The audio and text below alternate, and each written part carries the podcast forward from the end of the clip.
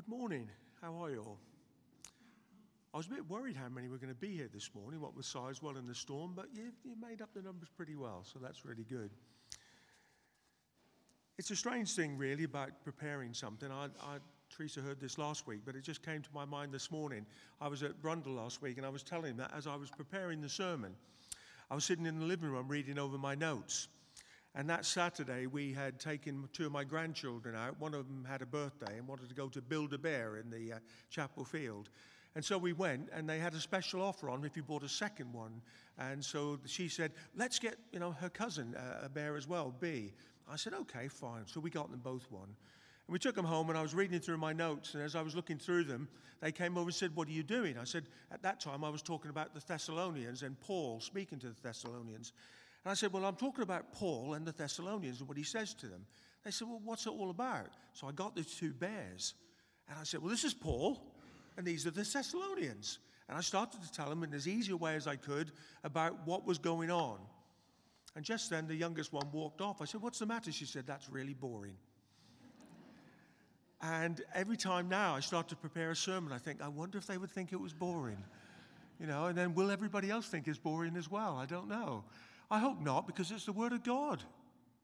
So the reality is, it can't be boring. I might be boring, but it cannot be boring. Nothing in the scriptures can be boring. Anyway, as I started to look at this particular passage, I was drawn to it by a particular phrase. And I'm going to come back to this phrase on one or two other occasions. And the phrase is really this when I say a phrase, it's a couple of words no compromise. No compromise. And if you're wondering what it's all about, hopefully it will become clear. But that word compromise, and indeed the two words together, no compromise, has been a theme that's been running around in my head and in my mind for some months. In fact, probably longer than that, maybe for the last two years. What does that mean to me? What does it mean to my life as a Christian? No compromise. So everything I seem to be looking at in the morning seems to be drawing to that. No compromise. But I want to start off just uh, telling you a little story. and It is a very short story, and it's one that I picked up from a book uh, which um, by a guy called Max Lucado. Some of you may have read his books. He's a very popular Christian author. I can't say I've read many. Um, I've got to be honest with you, his style of writing doesn't appeal to me that much. Well, Teresa loves his writing. I know many others do as well. So it's a matter of preference. But then, then again, I would never criticize anything about him. But there's one particular story in a book called Six Hours One Friday which you can imagine from the title, Six Hours, One Friday, must be about Good Friday, and indeed it is. But there's a little story he tells in there which goes like this He was down in the Caribbean and um, he was on holiday and they'd hired a boat. But they heard that a storm, a hurricane in fact, was actually coming along. And he was told that there was nowhere safe on this small island for him to harbor. He would have to stay on his boat. And you can imagine the concern and the worry that caused them. So he was walking along the front and he came across a fisherman, a local guy, and he said to them, Look, I'm in real problems here. What am I going to do? So the fisherman said to him, Well, what you need to do is to go out to slightly deeper water. And Max Lucado thought, Deeper water? That sounds even more dangerous than being in the harbor, deeper water. He said, Well, why would I do that? He said, Hold on. He said, Let me tell you the rest of it. He said, What you need to do is to go down to the local chandlery and get two more anchors because your boat's got two on it already. Am I right? He went, Yes, you are. He said, I want you to get four anchors. He said, The two you've got are at the back. I want you to attach these to the rails at the front and drop them so that you're actually anchored in four places on the boat, and that will keep you safe. Now, he had no other choice. In a sense, there was nowhere else for him to go. He didn't know the waters that well, he'd never been through a hurricane. So, what should he do? Well, he did what you'd expect. He took the advice of the local person. He'd been through these things before, and he duly got the extra anchors.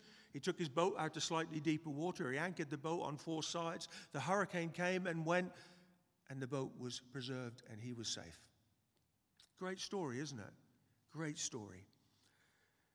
And it made me think. First off, what came into my mind was the old hymn, Will Your Anchor Hold? I thought you might have even chosen that one this morning, Paul, but you're not as old as me, are you? You know? you're older, are you? When the anchor, will my anchor hold? But what it made me really think about was this we all need anchors in our life. What's yours?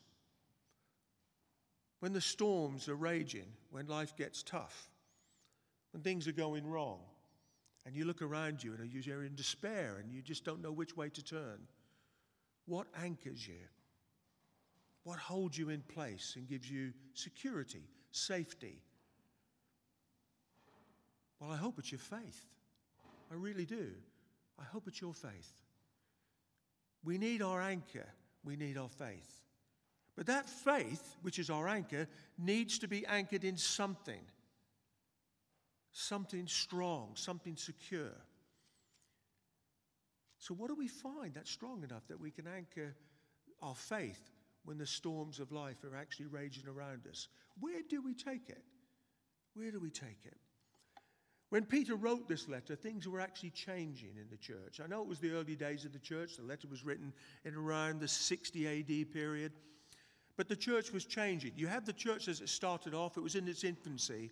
And as we see from the, the last days of Jesus, the people who were more worried about it were the Jewish authorities. The Romans weren't too concerned. But over a period of time, as the faith started to spread and to grow, the Roman authorities became quite worried about it as well.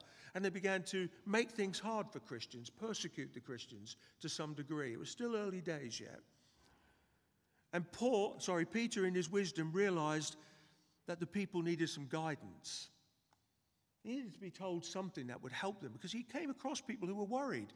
What's going to happen to us? Where am I going to turn to? What are the authorities going to do? And no people were saying, have faith, have faith, have faith. You've been told that so many times, haven't you? Have faith, have faith. And we have faith. But how do we think about it beyond that? So he decided that he would write this letter. And for me, I have to say, I love Peter. He's one of my favorite, he is my favorite character apart from Jesus in the whole of the Bible. I absolutely love the guy. I love the fact he's got so many failings, so many faults. He gets it wrong so often. I feel um, uh, something about that man that I can relate to. But he was also a wise man and became wiser still as he got older, wise in the faith. And people look up to him, one, because he was a disciple of Jesus, but also because he was a man of wisdom and a man that people could rely upon.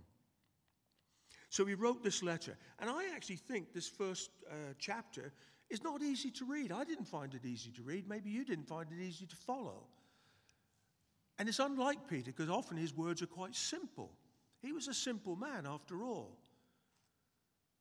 But these words, and some people actually say, were they really written by Peter? Because they seem more as if they were Paul's words. If you read Roman, he writes in a similar, similar style as what we find in Romans. But the historians say, no, this is Peter. And what Peter was finding that he needed to write to people because they were finding it increasingly difficult.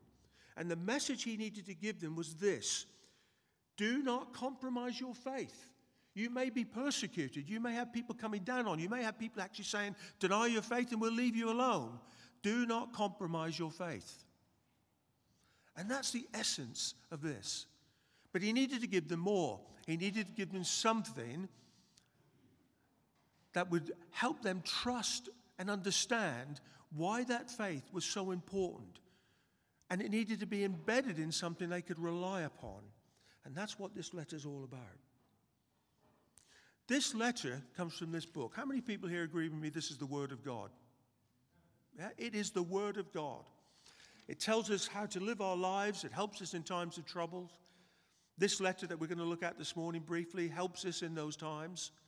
But as with anything that's in the Bible, I believe more than ever before, there's no compromise on it. Even though it might be tough to follow this word, it might be tough to actually understand it, it might be tough to live our faith out through the word. More and more as I get older, I realize there cannot be any compromise. And I'm sure of that. And Peter was sure of it. And that's what he wanted to tell people. Be sure of your faith. Be sure that it can be anchored in something that is powerful, strong, and everlasting. But do not compromise it. Do not compromise it.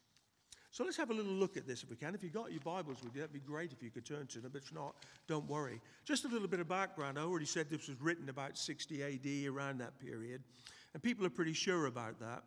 Uh, Peter died in around 67 to 68, so it had to be written before that.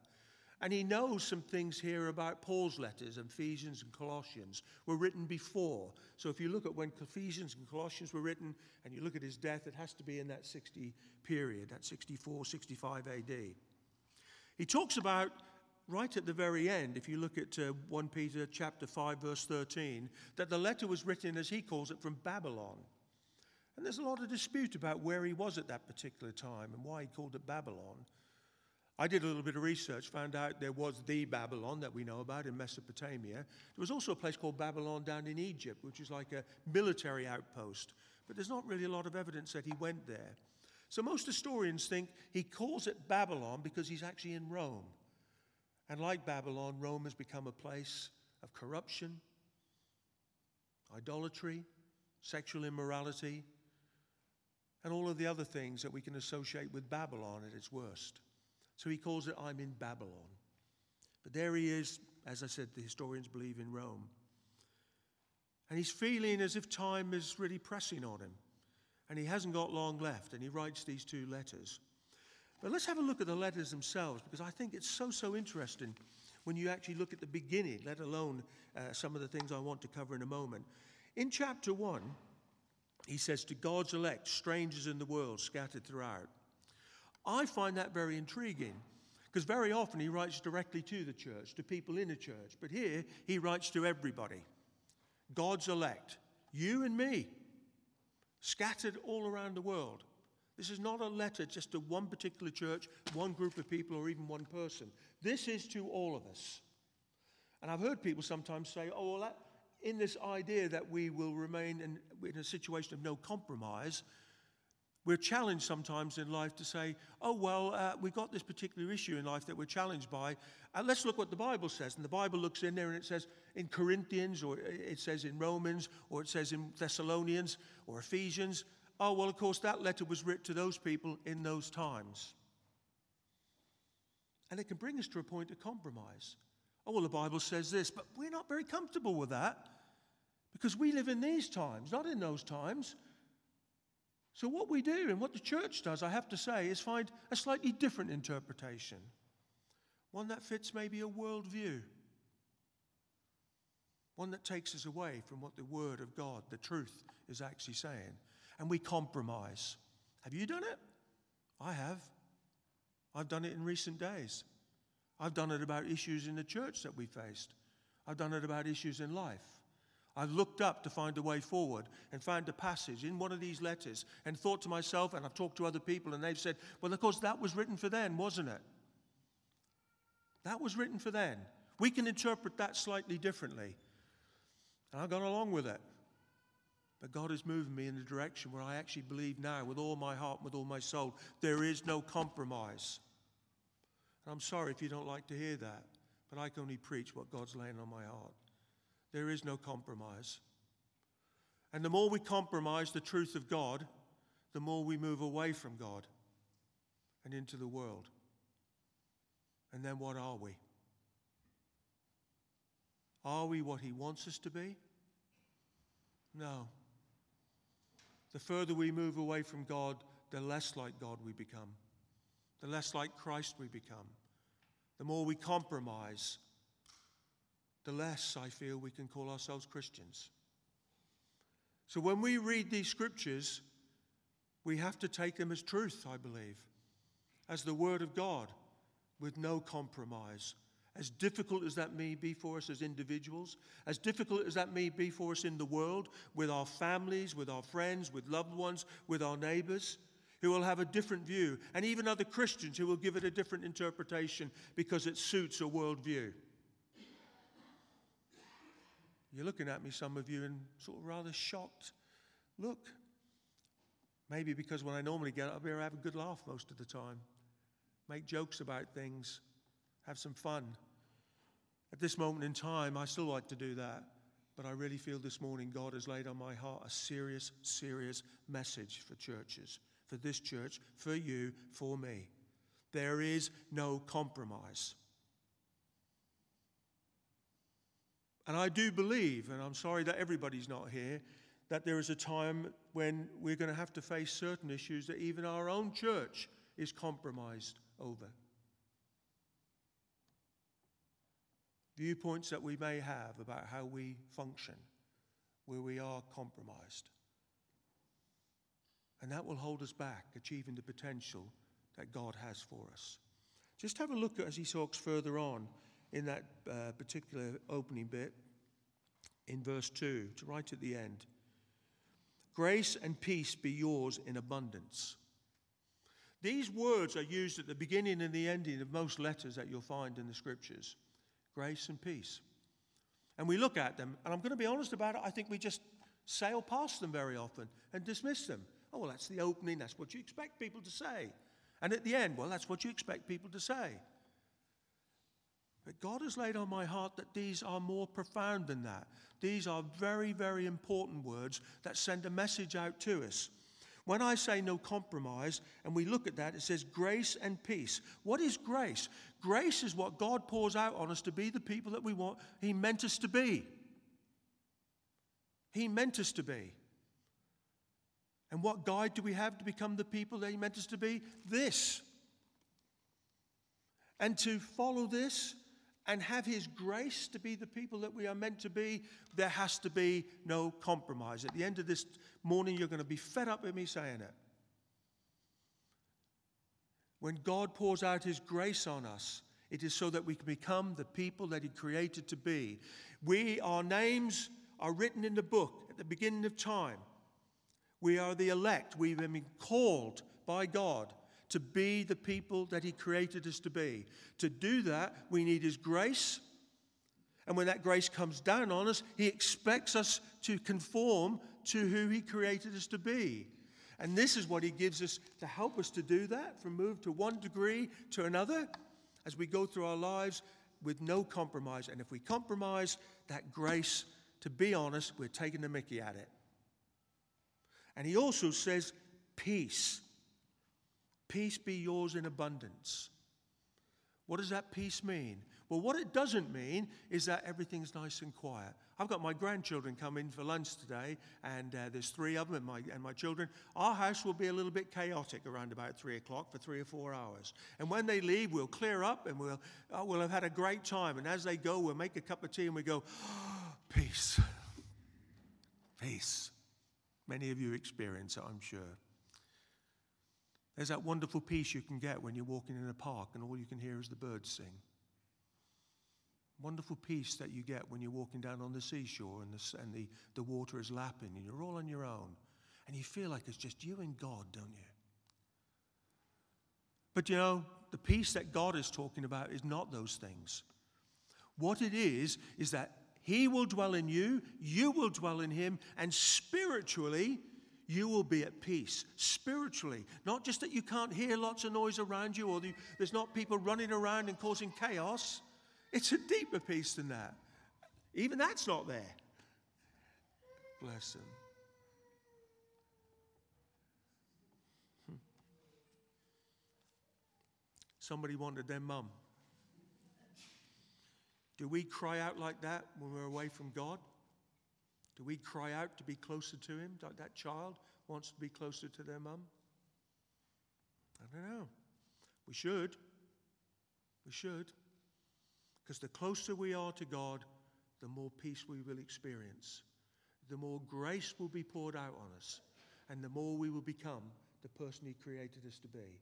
Is that what you want to be? That's the question you have to ask. Is that what you want to be? Do you want to be the child of God, the woman of God, the man of God that He created to be? Or do you want to be something else? And what Peter says is that you must keep your faith, keep it strong. And he gives us plenty of guidance in this passage and where to do it.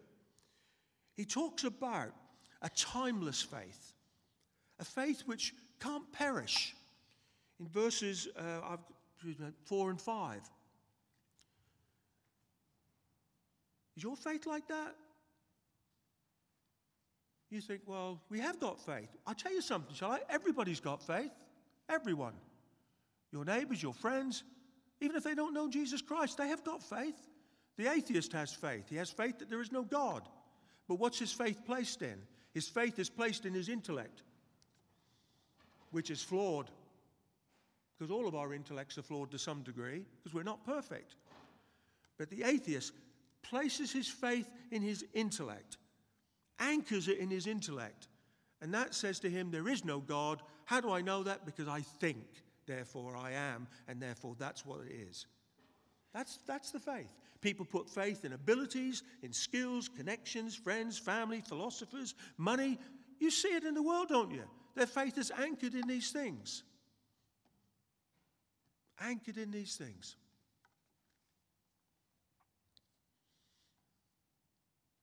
I heard a story the other day that surprised me and puzzled me.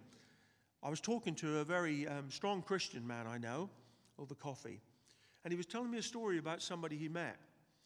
And this person hadn't been a Christian very long, and he said to, the, uh, they were chatting away, and this person said, um, By the way, he said, I'm going to read my Bible from start to finish. And my friend went, Are you really? He said, That's really great. He said, Have you started yet? No, he said, I haven't started yet. I'm going to start next January. And he said, Why not start now, brother? And you know what he said? I can't start at the moment. I don't feel I'm in the right place. He said, What do you mean you're not in the right place? He said, I'm not in the right place to give everything I've got to that. And he said, Why? He said, Well, I haven't got very much money in the bank. I need to concentrate this year on earning enough money to get my savings account up. Once I've got my savings account up, I'll feel more secure and more safe. And then I'll feel I'll have more time because I'm less anxious and stressed to spend reading the Bible. And then I'm going to start. And he told me this story. He said, What do you think? I felt rather sad, to be honest. I'm going to wait a year to read my Bible. And before I can read it, before I can give the time to it, I've got to have enough money in the bank. Where is your faith? Now, I don't want to be critical of a fellow brother, I just don't. But it's a strange place to be. And I wonder for him if it's the best place to be. Faith in the money before faith in his faith to read the Bible and learn. Our faith must also be uncorrupted. Uncorrupted. That's where the no compromise comes in. An uncorrupted faith. You've probably heard the phrase many, many times about absolute power. And you've heard the, the extension of it absolute power corrupts. I've come across people outside the church and inside the church whose ambition is power and influence. We have been blessed over the last number of years with a man as our pastor who had none of that. Power wasn't his game, nor was influence. What he had was the humble heart of God. And all he wanted was the best for us. He wanted to see God's grace materialize in our life so we could be the best of who God created us to be. And he put himself last, not first. Is he corruptible? Of course he's corruptible. He's a human being, he's a man. We're all corruptible. But through his faith, through his faith and his actions and following God, he was able to fight off Satan's influence when it came about. And I'm sure it did come about to corrupt him, that power was everything. It's a lesson to be learned there, isn't there? When we actually look for our next minister, I think the question to be asked is what do you put first? The shepherding role of the people or the position of pastor? Which comes first with you? I know what the answer needs to be.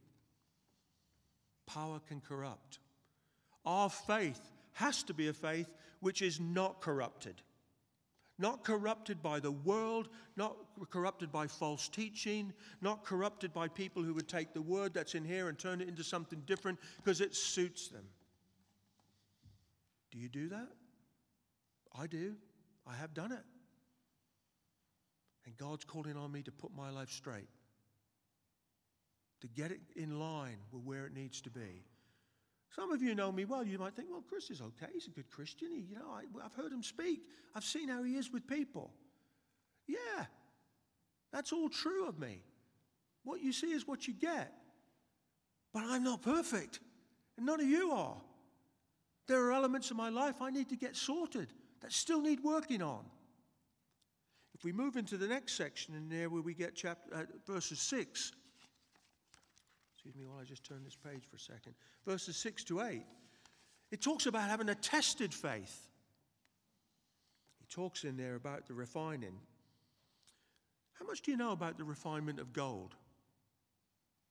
Gold is the most precious metal we have in the world because we've decided it's going to be. But even in the scriptures, it's seen that way, is it not? Gold is precious. Gold is a precious metal. And here he talks about the refiner's fire. I was reading up on this. When you look at people who refine gold, what they do is they heat it up. But then what happens through that heat is the impurities in the gold rise to the surface and they skim it off. And it goes through that process again and again and again till all the impurities are out. And what they hope to see to know that it's pure gold is their face reflected in that gold. Then they know they've got there. I was amazed at that. I didn't realize that. But it suddenly made sense when we talk about the refiner's fire. And what Peter is talking about, us and our faith here, it needs to be refined, it needs to be tested. That's what life is doing. That's what God does to us sometimes. Do you know, I've heard people say God does not test us. I don't believe that. God, God doesn't test you, He wants the best for you. He does want the best for us. But there are times when we're allowed to be tested, and God allows it to happen. And why does He allow it to happen? Because the testing is like the refiner's fire, it's drawing out the impurities from us, drawing out the impurities. Our life is all about that. Will we ever be pure? One day we will, because we will be with Jesus forever. We'll have it, we'll be a new creation. But now we're not. And while we draw breath on this earth, we will never be pure entirely, because we are of sin. But what we're going through is a process. We're getting nearer and nearer, hopefully, if you allow Him to refine you. If you do not allow your faith to be corrupted, that refining process will take you through a process where, as the impurities are taken out of your life, as you begin to change, as you begin to become more like Christ, when you look down in that gold, what you will see is the face of Christ. Because you're becoming more and more like Him. Isn't that what you want? That's what I want. I want to be more and more like Christ. But for that to happen, I've got to allow myself to be tested. I've got to allow myself to be refined, even by the tough things in life which throw me and knock me about. And the challenges that people put to me, even my brothers and sisters put to me, when they question or ask me questions about what I'm doing or what I'm thinking or what, I'm, uh, what I believe. It's a refining process. And it's uncomfortable. But God says, don't compromise. Work towards the truth. Work towards being more like Christ. Accept the refinement. No compromise. And over time, you will become more like him. Peter talks here about your faith. Your faith needs to be a tested faith, it needs to be timeless and tested. And the final element I want to speak to you about, and I'm so glad I'll be finished before 12, like this, is a true faith. How true is your faith? Is it timeless? Does it stand up to the test of time? Has it been tested? Are you allowing it to be tested? So there's no compromise? And how true is it? You know, we sometimes look at people, don't we, and we say, well, yeah, it may work for you, but it doesn't work for me. I've said that. I've said that. I've said it recently. Said it over a particular issue. I'm not going to tell you what it is because I'm still working through it and I don't think it's right. But I had an interpretation of something in life, in the world. And I'd used the scriptures and I'd done exactly what I said I shouldn't do. I decided to take that but put my own interpretation on it. And I developed a belief about this issue. And somebody challenged me recently and they said, You know, Chris, I've got to say, if you look at the scriptures, I think you got it wrong. And what was my reply to them? Well, that's okay for you. You see it your way, I see it mine. What works for you, works for you. What I need is something that will work for me. And for a period of time, we have two Christian brothers walking side by side, still the best of friends, with an entirely different view of the truth of God because of a different interpretation. And I'm going to tell you now, I was in the wrong because I would not allow my faith to be tested and I would not go back and look at the true meanings of the world. What I wanted is something, an interpretation that would help me lead my life to deal with that situation in an easy way. Easy for me. I compromised. Do you compromise? Every time I compromise, I'm kicking the grace of God in the teeth because I'm not becoming the person that He wanted me to be. And will I have peace? Not the peace I really long for and want. And why? Because I'm moving further and further away from God every time that happens. It's like one step forward, one step back if you're not careful, rather than one step forward, one step forward, one step forward through the refining process.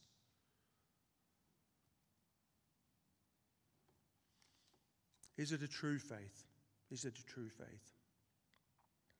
Have you ever thought about Christianity against some of the other faiths or some beliefs? Most belief systems, most philosophies, most faiths that you come across are based on an intellectual rationality. They're even created in the minds of people if you start to explore them in depth. Many of the other faiths, lots of philosophies. And when you actually start to look at them, you become aware that they're not really based on any foundation, on any foundation at all. As you start to trace them back, there is no sense to them. And I'm not here just to be critical of other faiths because I'm a Christian. I've explored these faiths. And I get to a certain point in time and I think, so what? That's just come out of the mind of one man. One person has decided this is how it's going to be and they create a faith. I'll tell you one which I'm quite happy to name at the moment Scientology. A philosophy and a faith came out of the mind of one man, a guy called Hubbard. And now he's got people following him all over the world. He's dead now, but that religion, as they call it, that movement, whatever you want to call it, some call it a cult, is growing and attracting many people, often celebrities. You read about them. But it came out of the mind of one person. And if you argue it out and you dismantle it, if you could dismantle it totally and go back to it, it would disappear. Just disappear, because that one man, there's nothing before that. There's no substance in it before that. It came out of the invention, the imagination of one man. Where's the foundation? Our faith is rooted in a foundation that goes right back to the very creation of the earth and the universe. You can test it. When I was down at Spurgeon's for a while, one of the things that I was taught and that has never left me was this everything in the Old Testament leads to Jesus. Everything before the Old Testament in God's creation leads to Jesus. Everything. It's tested from the beginning to the end, Alpha, Omega. If you dismantle Christianity, if somebody could make it disappear, you couldn't create it again. You couldn't create it. Because you can't recreate all that history. Only God can do that. It's a true faith, it's a tested faith, it's a timeless faith. And that's what Peter is saying to the people when he writes this letter. Your faith needs to hold strong. You can be assured, and he proves it in this letter, that your faith is a timeless faith. It will never, ever disappear. It's stored like a treasure in heaven, it's sitting with God. You're in the book at the beginning, and you'll be there at the end. It is timeless. It needs to be a tested faith. You need to allow yourself in the time that you're on this earth to be tested by God and to allow, the, the if you like, the storms, uh, the rough elements of the world to hit you and stand up holding fast with your faith. Let your faith anchor you like it did that boat for Max Lucado. And in that anchoring of your faith, you will come through the test. You'll be refined like the gold. And when you start to look down into that pot and the impurities disappear, each time you look into it, more and more into that wonderful pot of gold, you will see Jesus appear. And that picture will get clearer and clearer and clearer. Because as you're refined, as you accept a life of no compromise, you will become more like Jesus. And that reflection will be that. I do not want to look in that pot and see Chris Cleary. Most people don't want to look and see Chris Cleary. I don't want to look in there. When I look in that pot of gold that's being refined, I want to see Jesus. And I want that to be my reflection. No compromise. And it's a true faith. I can, re- I can rely upon my faith. It was there at the beginning of time and it will be there forever. And there is a history which makes sense, which works, which nobody can challenge. What they can do is misinterpret. And even we can do that. And I think that for me is the challenge. I offer it to you. As you examine your faith, maybe in the days ahead, where it is, do you believe that it's timeless? Are you prepared to have it tested and come through it so you become more and more like Jesus? Do you believe it's a truth faith that can never be taken from you? Only you can throw it away. But to do that, it's no compromise. No compromise. You may change. You may have to go up to people and say, I'm sorry, I thought this through again. I prayed it through. I've looked at the scriptures. I was wrong. God has told me, no, this is the truth. And the closer we are to the truth, the closer we are to the truth of this word, the more like Jesus we become. I'm in a rough place at the moment. I'm going to have to, I am taking a hard look at some things that I believe about life and how I work my Christianity out in the world. And I'm going to have to face up to people and say, you know what I used to believe about this? I don't anymore. And when I shared this with a good friend during the week, he said, and Brother, be prepared. You could lose some friends. Because the Christian path is not an easy path. And not everybody wants to take it, even some people in the church. I don't want to be one of those. I know many of you so well, and I know you don't. But it has to be a faith with no compromise. I'm sorry this is a bit maybe heavy hitting to what I normally speak about when I'm speaking up here. But I believe God has laid it on my heart, and I can only speak the truth of what He's put on my heart. I'll just say it one more time, then I'll shut up and hand over to Paul. No compromise. No compromise. May God bless you. And I hope something of this morning will help you in your journey to become more like Christ. Amen.